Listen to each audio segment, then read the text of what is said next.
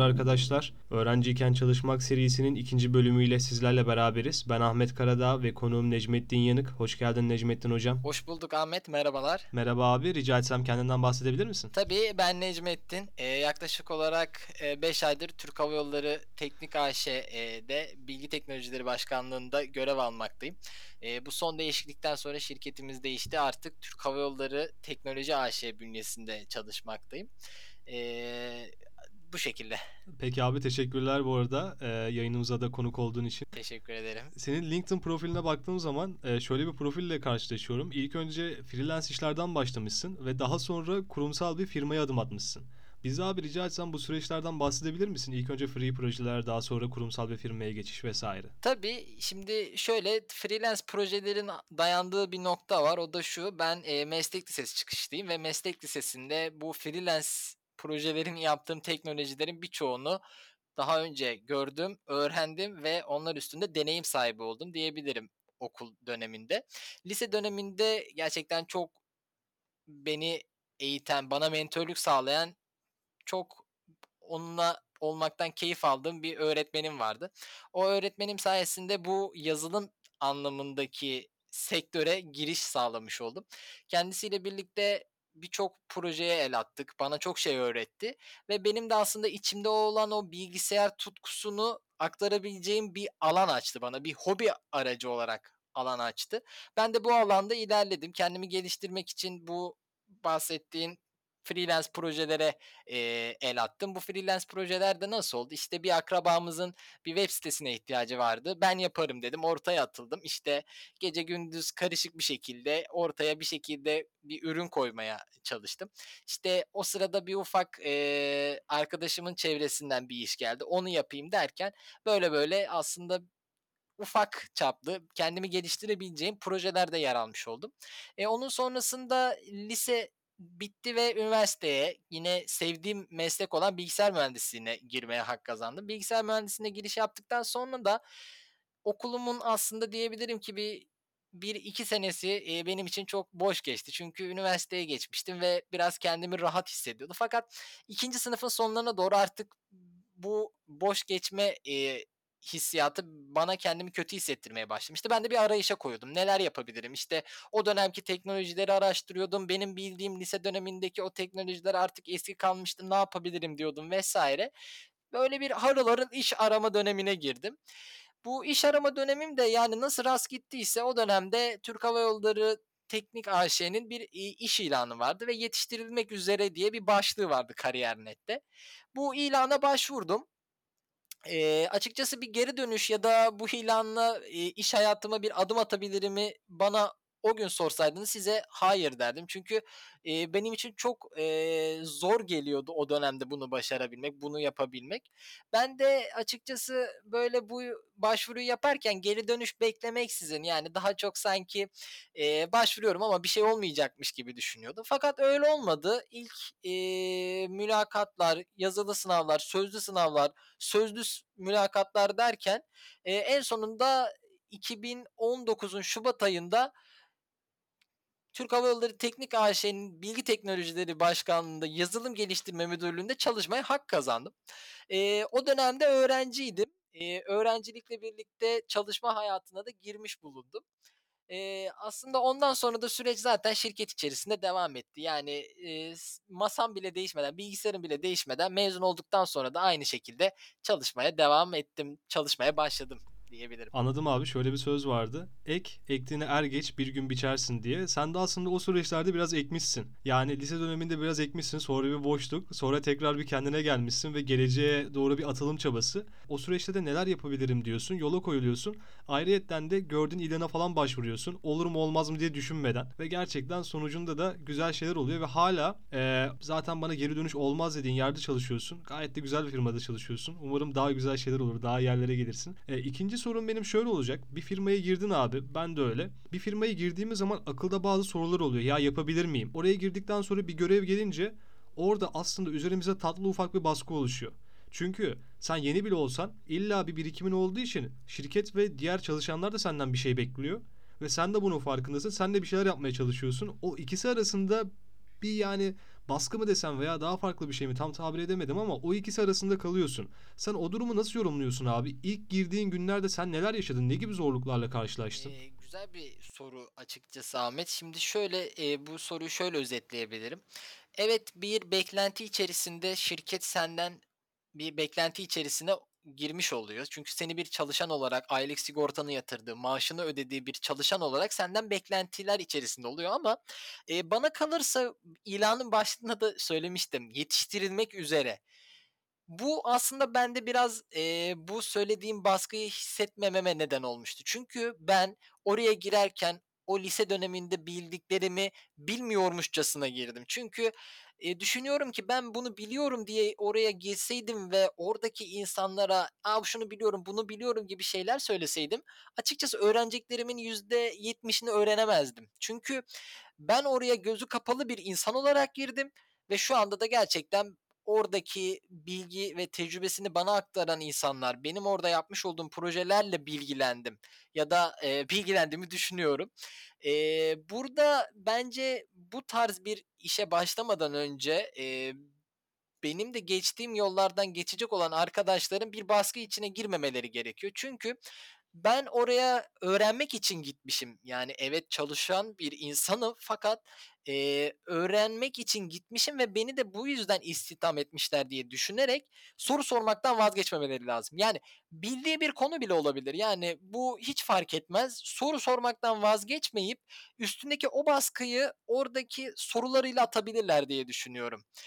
Burada şirketin de beklentisi tabii ki de senden bir projeyi baştan sona götürmen değil. Çünkü o seni oraya yetiştirmek için almış ve senden beklentisi, eee, senin gününü kurtarabileceğin ve gelecekte şirkete yararlı olabileceğin bir insan olman. Ben böyle düşünüyorum. Şirketin de böyle düşündüğünü düşünüyorum açıkçası. Çünkü benden sonra da yine yetiştirmek üzere mühendis adayları aldılar ve, eee, onların açıkçası onların da istihdam edildiğini düşünüyorum. Eee, şirket benden bir beklenti içindeydi fakat ben bu beklentiyi bir baskı olarak görmedim. Bana verilen her işi o gün yapamadıysam eve geldiğimde öğrenme azmiyle birlikte yapmaya çalıştım. Göstermeye çalıştım. Açıkçası kendimi kanıtlamak için uğraştım. Zaten bu bende bir baskı oluşturmadı. Tamamen bu benim için bir, eee, o anki, eee, zevk aldığım bir hobi haline dönüştü. Çünkü ben bir şeyler yaptıkça bana daha fazla iş veriliyordu. Yani buradan daha fazladan kastetmek istediğim, işte, Eee, yani şunu örneği verebilirim. Evet, ben söylediğin gibi lisede freelance projeler yaptım. Bu projeyi canlıda ayağa kaldırdım ama bana ilk gün verilen iş iş ise şuydu: Bir tane checkbox var.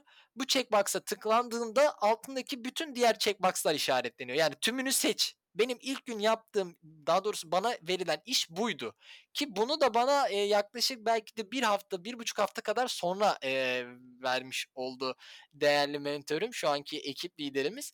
Eee, ama ben bundan gocunmadım çünkü bu gerçekten, eee, bir başlangıç olarak bana belki de verilebilecek en doğru işti. Çünkü, eee, şu anki mentörüm bana bunu uygun gördü. Başlangıcımı bu şekilde yaptı ve, eee, daha sonrasında tarlayı aslında, eee, ekini o ekmiş oldu. Bana bir sonraki gün daha farklı bir iş verip beni motive etti. O yüzden burada bence bu süreçten geçecek öğrenci arkadaşların iş beğenmemezlik gibi duruma girmemeleri gerekir. Yani, eee, bu işten kastım tabii ki de gidip bir fotokopi çektirtmediler bana.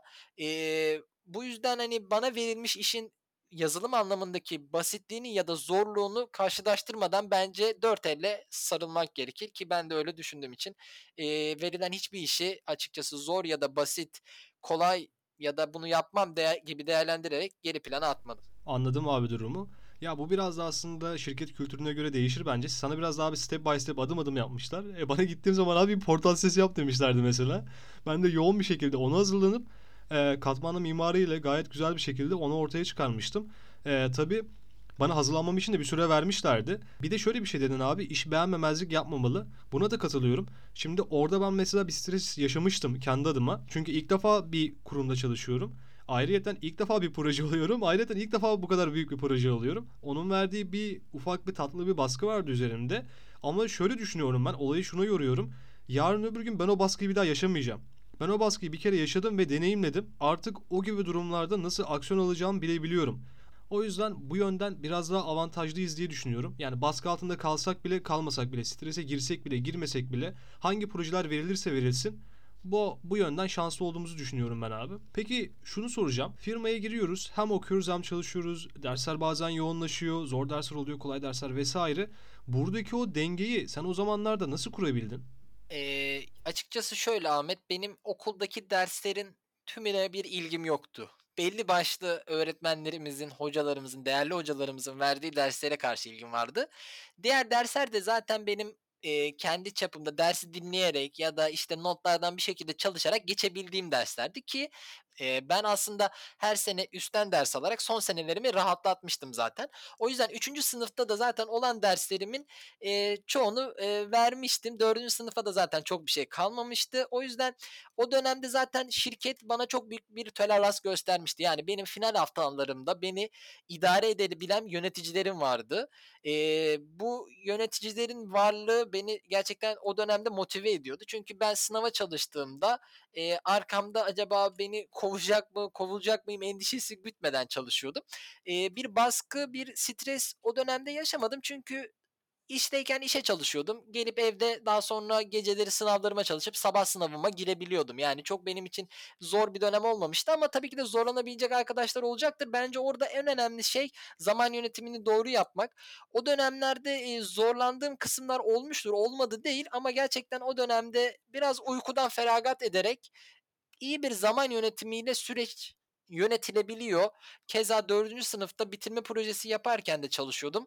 O dönemde de biraz zorlandığım söylenebilir ama gerçekten doğru bir zaman yönetimiyle planlı bir şekilde ilerlendiğinde yapılabildiğini düşünüyorum. Burada kimse gözünü korkutmasın. Yani hem okul hem iş yürümeyecek gibi bir durum yok. Gerçekten eee, benim o dönemde gözlemlediğim sektöre yeni giren benim gibi o dönemde öğrenci olan genç insanlara karşı herkesin bir toleransı vardı. Yani belki de bize yani o dönemde bize bakıp işte kendisinin üniversite yıllarında geçirdiği o zor dönemi hatırlıyordu ki belki o da eee, öğrenciyken çalışıyordu.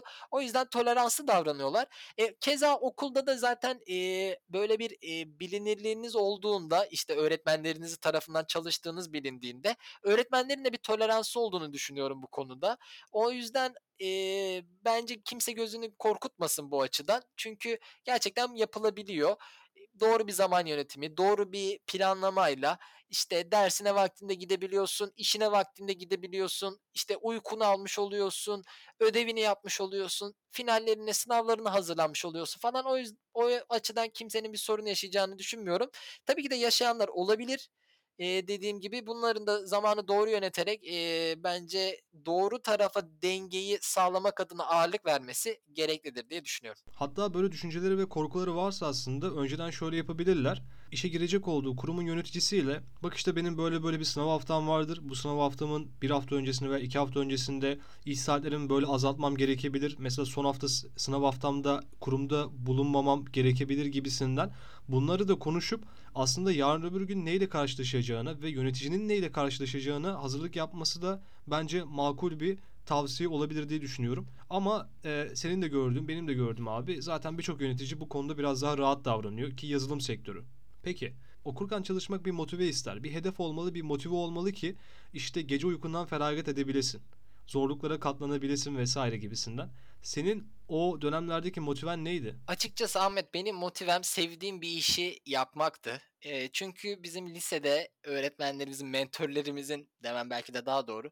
İii, 2 seçimi doğru yapmamız gerektiğini söylerlerdi. Birincisi, eee, işte evleneceğimiz eş adayının doğru seçilmesi, ikincisi de işin yapacağımız işin doğru seçilmesiydi. Ben açıkçası her ikisini de doğru yaptığımı düşünüyorum. İş anlamında da eş anlamında da. İş anlamında, eee, seçimi doğru yapmak zaten senin motiven oluyor. Yani sen bugün kalkıp her sabah işte 7 ile 4 arası sevdiğin bir işe gidiyorsan senin iş yerinde yaptığın işler bile sana zor gelmiyor, yorucu gelmiyor. Yani seni yormuyor o iş. Çünkü sen her gün sevdiğin bir işi yapıyorsun. Bu sevdiğin iş seni motive ediyor. Nasıl motive ediyor olabilir işi açısından düşünelim. O gün kullandığın yeni bir teknolojiyi, o gün yazdığın yeni bir kod satırı ya da ya da o gün senin eee, etkilediğin bir iş akışı ve bunun sonucunda doğan pozitif geri dönüşler seni motive ediyor açıkçası. Ben böyle düşünüyorum. Yani ben her sabah 7'de hiç sevmediğim bir işe kalkıp gitmezdim ki. Ben motive olmazdım bu durumda ama her sabah 7'de ben kendi sevdiğim, kendi karar verdiğim, kendi seçtiğim ve yapmaktan mutluluk duyduğum bir işe gidiyorken beni motive etmek için bir e, paraya ya da bir e, farklı araca gerek yok ki. Ben zaten sevdiğim bir işi yapıyorum. Bunu severek yapıyorum. O yüzden benim motivem buna verdiğim karar ve bu karar doğrultusunda yaptığım iştir diye düşünüyorum açıkçası. Şöyle bir söz vardı. Aşk ile çalışan yorulmaz yani buraya o kadar çok oturdu ki kesinlikle ben de katılıyorum. Hatta bundan önceki podcastlerde bir örnek vermiştim. Gerçi sektör üzerinden karşılaştırmak pek de doğru değil ama bir hemşireyi düşünelim yani hemşirenin yaptığı iğne tekniği ne kadar çok değişiklik gösterilebilir ki? Ama biz kullandığımız teknolojiyi belki de iki sene sonra kullanamıyoruz. Yani sürekli yoldayız. Sürekli yeni şeyler öğreniyoruz. Yani ufkun sürekli açık oluyor. Araba sürekli gidiyor yani. Hiç durmuyor. O yüzden gerçekten yazılım zevkli iştir ama herkese sabredemez. Sabır gerektiren bir iştir. Bunu da söylemek lazım. Peki motivasyonu zedeleyen unsurlar nelerdir abi? Hiç motivasyonunun zedelendiği zamanlar oldu mu? Ee, yani motivasyonumun zedelendiği zamanlar açıkçası olmuş mudur?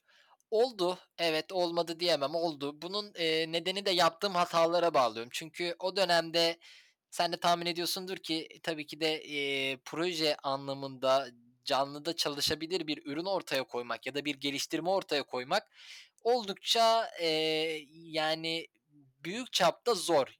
Bunu kullanan belki 5-10 kişi olsa önemli değil ama bunu kullanan belki de 500-600 kişi olduğunda eee, hataları düşünmek zor. Ben de o dönemde bu açıdan yapmış olduğum yazılım anlamında çok hatalar oluyordu. Yani İii, debug yaparak bulamadığım hatalar motivasyonumu bozuyordu. Uğraşıyordum, yapamıyordum, çok didiniyordum. Açıkçası o dönemde motivasyonlarımın kırıldığı, ben bu işi yapamayacağım dediğim zamanlarda olmadı değil. Yani bu sektörde çalışmaya girecek arkadaşların da belki de başına gelebilecek bir durumdur bu. Hatalar yapabiliyorsunuz. Bu hataları yeri geliyor çözemiyorsunuz.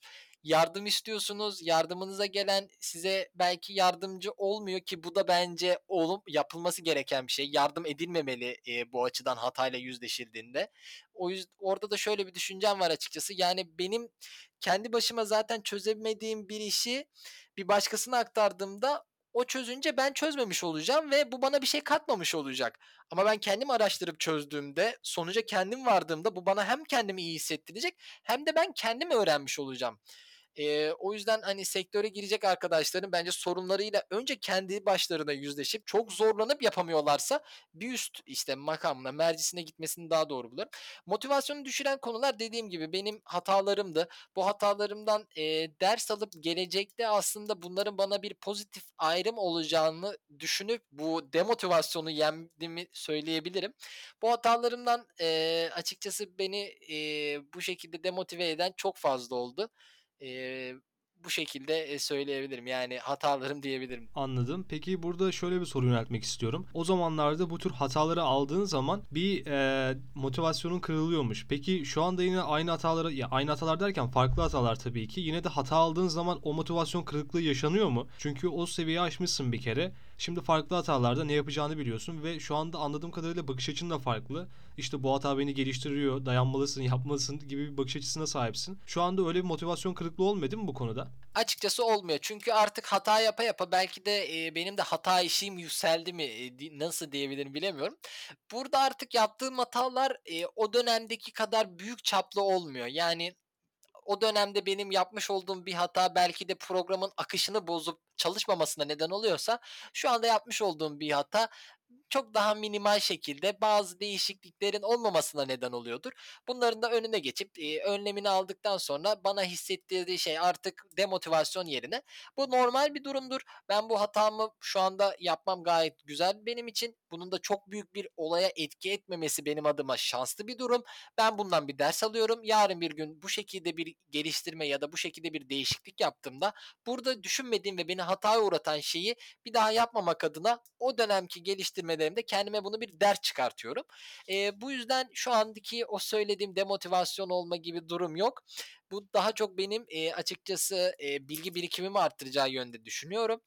E, ama dediğim gibi o dönemdeki gibi bir büyük hata da eee, yapmadık. İnşallah daha yapmayız. Aslında konu da şöyle bir yere geldi. Öğrenciyken çalışmanın faydaları. Okul zamanında bu gibi aksiyonlar almasaydın ve yeni işe girseydin mezun olduktan sonra bence şu anda eskiden yaşıyordum dediğin sıkıntıları belki de bugünlerde yaşayacaktın. İşte öğrenciyken çalışmanın faydaları da burada devreye giriyor. Ne kadar erken yol alırsan o kadar hızlı yol gidiyorsun. Ee, gerçekten güzel bir örnek oldu, yerinde bir örnek olduğu kanısındayım. Peki bundan iki önceki podcast'te Enis Kurtay Yılmaz'la yaptığımız sohbette yazılım geliştiricilerden tavsiyeler serisiydi. Orada şöyle bir şeyden bahsetmiştik. Okurken okuldaki müfredatlara yönelik giderken aynı zamanda orada bir yol ayrımına gidip sektöre yönelik de kendini geliştirebilmek. Yani okuldaki şu anda güncel teknolojilerle sektörde kullanılan teknolojiler çok farklı olabiliyor. Ayrıyetten teknolojiler bir yerde benzerlik gösterse bile o teknolojiyi o hoca sana orada ne kadar öğretebilecek ki zaten haftada belirli bir süresi var.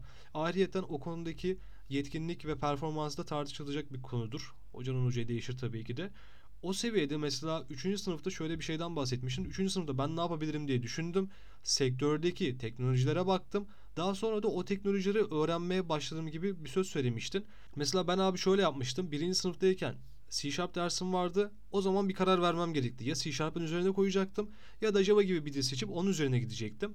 Ben C Sharp'ın e, üzerine bilgiler koymayı seçtim. Daha sonra ESP.NET, daha sonra ASP.NET Core gibi teknolojilerden devam edip böyle yolumu çizdim. Senin orada yol çizme sürecin nasıldı? Eee, açıkçası söylediklerine katılıyorum. Yani bir ö- üniversite döneminde öğretmenin sana bir teknolojiyi anlatması, senin o teknolojiyi üniversite yaşantın boyunca öğretmeninden öğrenmen aslında gerçekten çok zor. Benim o dönemde aslında e, ilerleyişim şöyle olmuştu. Ben bir arayış içerisine girdiğimde benim yine bilmiş olduğum bu lise dönemindeki bilmiş oldum demeyelim de yani deneyim sahibi oldum. Bence bir yazılımcının bilmiş oldum ya da biliyorum gibi bir ş- tabir kullanması yazılım anlamında eee, çok zor. Eee, benim o dönemde deneyimlemiş deneyimlemiş olduğum teknolojiler üstünde ilerlemiştim ki bu freelance projeler de aslında biraz o döneme denk gelmişti. Ben aslında o bildiklerimin üstüne daha farklı şeyler katmıştım. Yani bu lisede yapmış olduğum işlerin bir tık üstü işler e, o dönemde freelance olarak önüme gelmişti. Ben de bunların üstüne ilerlemiştim. O dönemde bir ufak mobil uygulama e, hevesine girmiştim. İşte Android Studio'da bir e, şeyle bir emülatörle bir uygulama geliştirme e, hevesim vardı. Açıkçası o beni çok cezbetmedi. Yani mobil programlama benim çok cezbetmedi. Ben de tekrar e, eski alanım olan web teknolojileri üstünde devam ettim. O dönemde Angular vardı. İşte AngularJS e, tahmin ediyorum ki evet AngularJS vardı. Biraz AngularJS'in ucundan dokunup bir şeyler yapmaya çalışmıştım. Açıkçası benim ayrımım bu şekilde olmuştu. Zaten bildiğim teknolojiler üstünde biraz ilerledim. O dönemki işte revaçta olan Twitter'da yazılımcıların tweetlerini atıp gördüğüm birkaç teknoloji vardı. İşte e, o da onlardan bir tanesi de AngularJS'ti. Biraz da ona e, el atmak istemiştim. Daha sonrasında zaten e, iş bulma süreci oldu ve benim de bu teknolojileri aslında artık iş hayatında deneyimleme fırsatım olmuştu. Anladım. E, farklı bir konuya gireceğim. Bazı öğrenciler şöyle yapıyor. Üçüncü sınıfa kadar hiçbir çalışmaları olmuyor. Ve üçüncü sınıfa geldiğinde bu sefer ne var? Dördüncü sınıf geldiğinde bitecek ve sektöre atılacak. İkisi arasında kalıyor. Yani sektörle geçmiş arasında kalıyor ve o anda bir teknoloji seçip hızlı bir şekilde o teknolojiyi öğrenmeye koy- koyuluyor. Ama ben burada şunu görüyorum. Burada hedefe odaklanıyor. Öğrenmeye odaklanmıyor. Öğrenmeye odaklanmadığı zaman, hedefe odaklandığı zaman öğrendiği şeyi de aslında öğrenememiş oluyor ve sürekli aynı yerde patinaj çekiyor. E, kişi 3. sınıfa gelmiş, henüz bilgileri yeterli değil ve gelecekteki sektörle geçmiş arasında sıkışıyor. Hızlı gitmek istiyor ama aslında hızlı gitmesi de bunun için bir dezavantaj. Çünkü asıl orada öğrenmeye odaklanmak lazım. Öğrenmeye odaklanmadığımız zaman, hedefe odaklandığımız zaman bu sefer ne yaptığımızı da bilemiyoruz. O seviyedeki arkadaşlar adına sakin olmaları çok önemli. Daha sonra da bir teknoloji seçip gerçekten bunu sindirerek yani hızlı şey değildir. Ne bileyim geceden feragat edersin daha iyi çalışırsın. Okey bunda bir problem yok. Problem şu. Mesela diyorsun kendine ben 3 günde şunu öğreneceğim şu konuyu. Sen orada öğrenmeye odaklanmıyorsun ki 3 güne odaklanıyorsun mesela. Sen bu konu hakkında ne söylemek istersin abi? Yani öğrenmeye odaklanmayıp direktmen hedefe odaklanmak konusuyla ilgili. Açıkçası burada söylediklerine katılıyorum. Yani bir şeyi sadece gerekli olduğu için belli başlı alanda bilmek, öğrenmektense o konuya hakim olup ortaya bir ürün koymak ya da bir proje koymak bence çok daha önemli. Bu açıdan, eee, benim de bir açıkçası kendime eleştirimdir bu. GitHub profilimin, eee, doluluğu.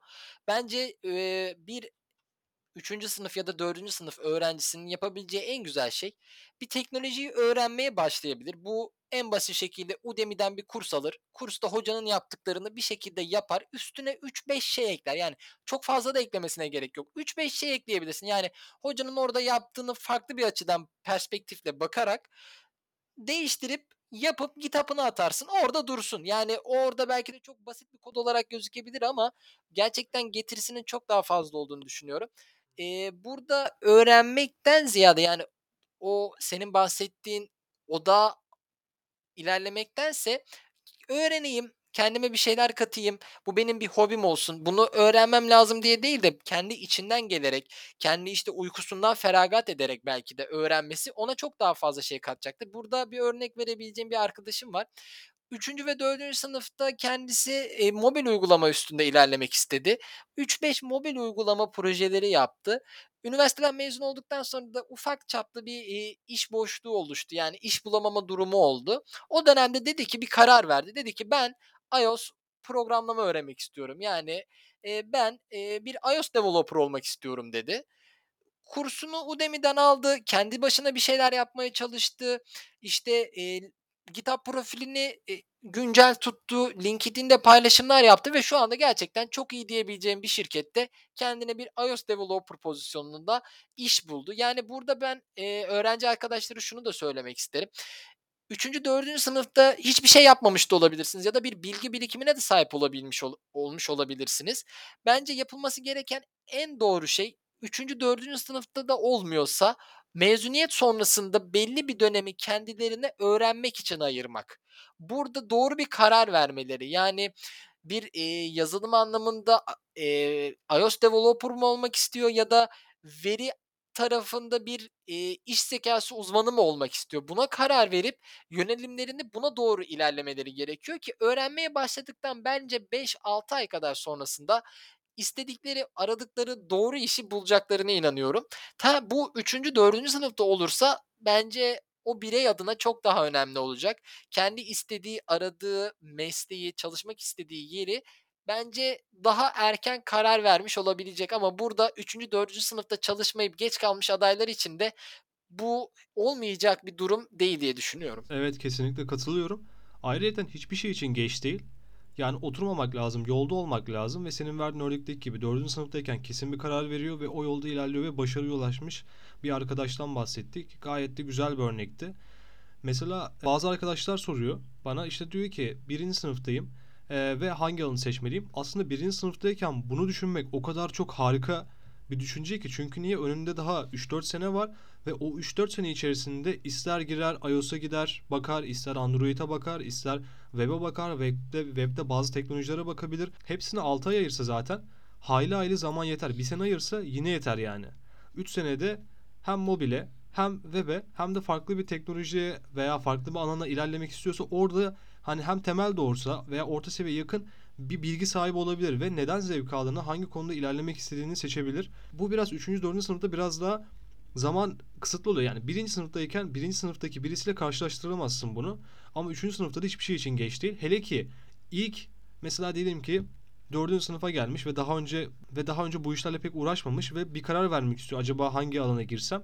Mesela ilk seçtiği teknoloji de mesela Android geliştiricisi olmak istiyorum diyor. Onun için kesinlikle e, zevk alacağı veya kariyerini bunun üzerine ilerletmek istediği bir e, teknoloji olabilir. Bazısı içerisinde tam tersi de olabilir. Orada biraz da bence şans da biraz devreye giriyor. Ne seçtiği, ilk neden başladığı da devreye giriyor.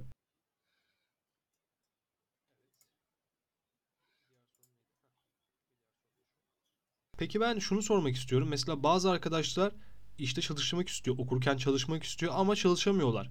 Ben burada freelance işleri öneriyorum.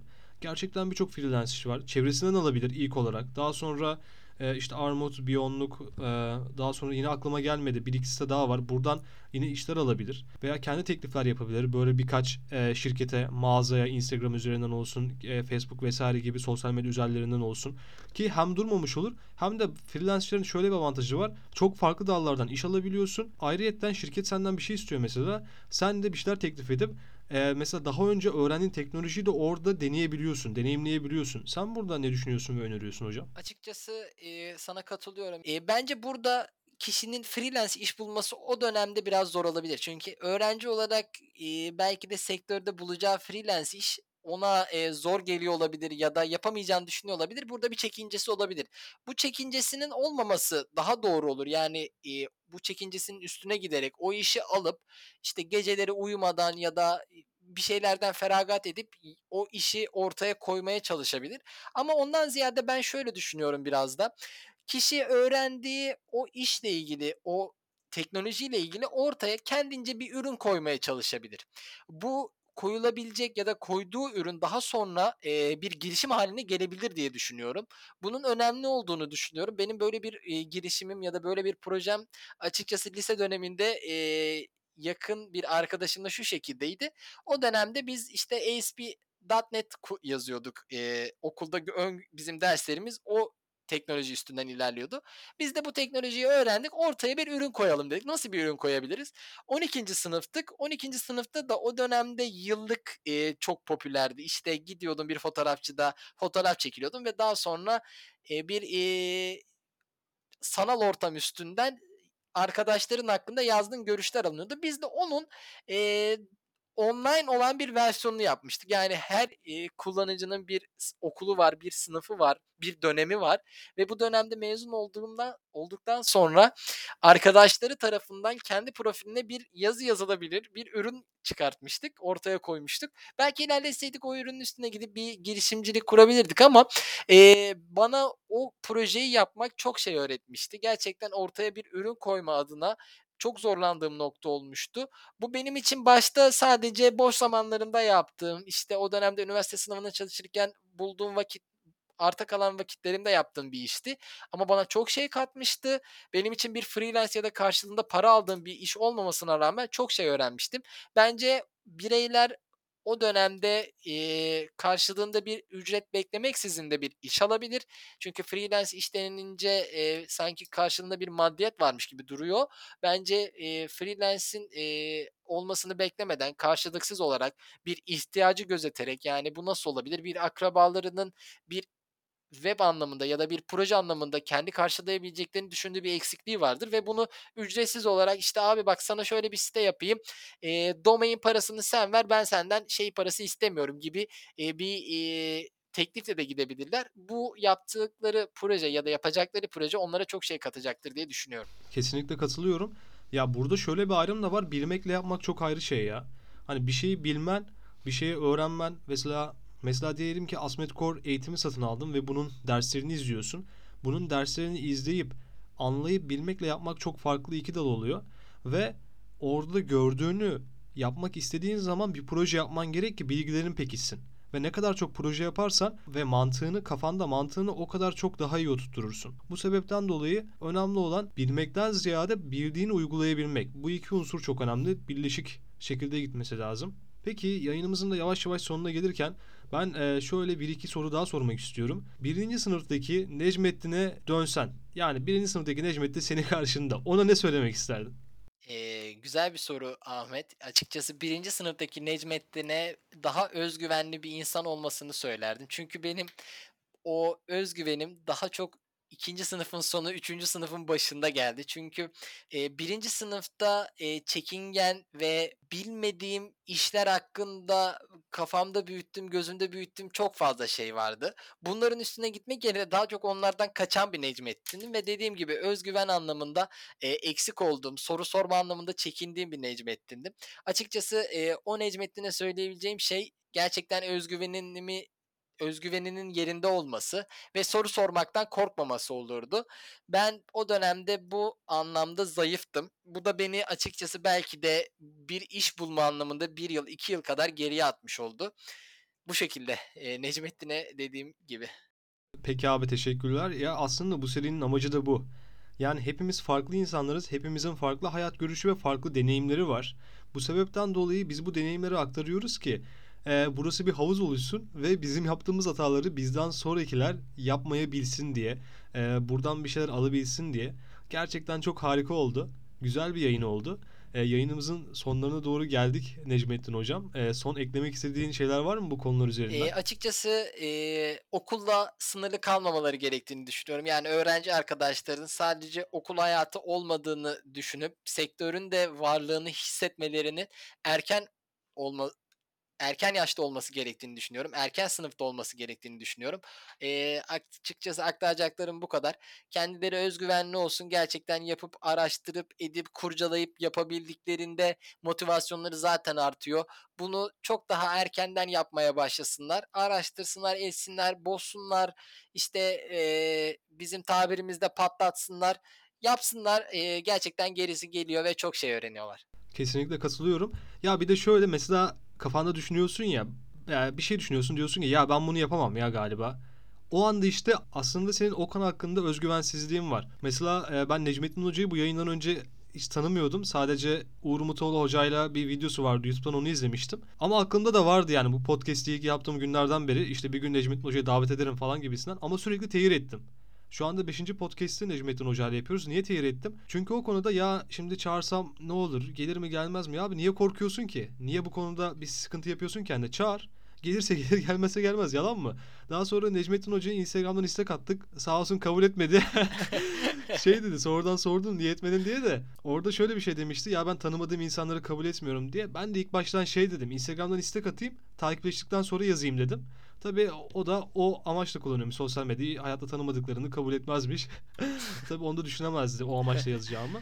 Daha sonra e, LinkedIn üzerinden yazdım. Oradan bir etkileşime geçtik. E, bu podcast'te çektik. Gayet güzel de oldu. Gayet böyle çok dolu dolu, harika, akıcı bir sohbet oldu. Ben çok beğendim bu podcast'i ve içime de sindi. Abi güzel cümlelerin için, harika katılımın için sana teşekkür ediyorum. E, sağ olasın. Ağzına sağlık, emeğine sağlık. Ben teşekkür ederim. Beni böyle bir ortamda ağırladığın, beni davet ettiğin için. Instagram konusunda da kusura bakma dediğin gibi e, tanımadıklarımın takibini kabul etmemiştim. Öyle bir e, kusurumuz olduysa affola. Çok teşekkür ediyorum tekrardan beni davet ettiğin ve beni burada ağırladığın için. E, saygılar, sevgiler. Teşekkür ederim. Peki abi sağ olasın. Öğrenciyken Çalışmak serisinin ikinci bölümünde Necmettin Yanık'la birlikteydik ve bu bölümün de sonuna geldik. Eğer ki bize dair sormak istediğiniz sorular olursa sosyal medya veya LinkedIn adreslerimizden ulaşabilirsiniz. Zaten bu podcast'in afişinde olacak. Sağlıklı kalın, güzel kalın. Bir sonraki podcast'te görüşmek üzere.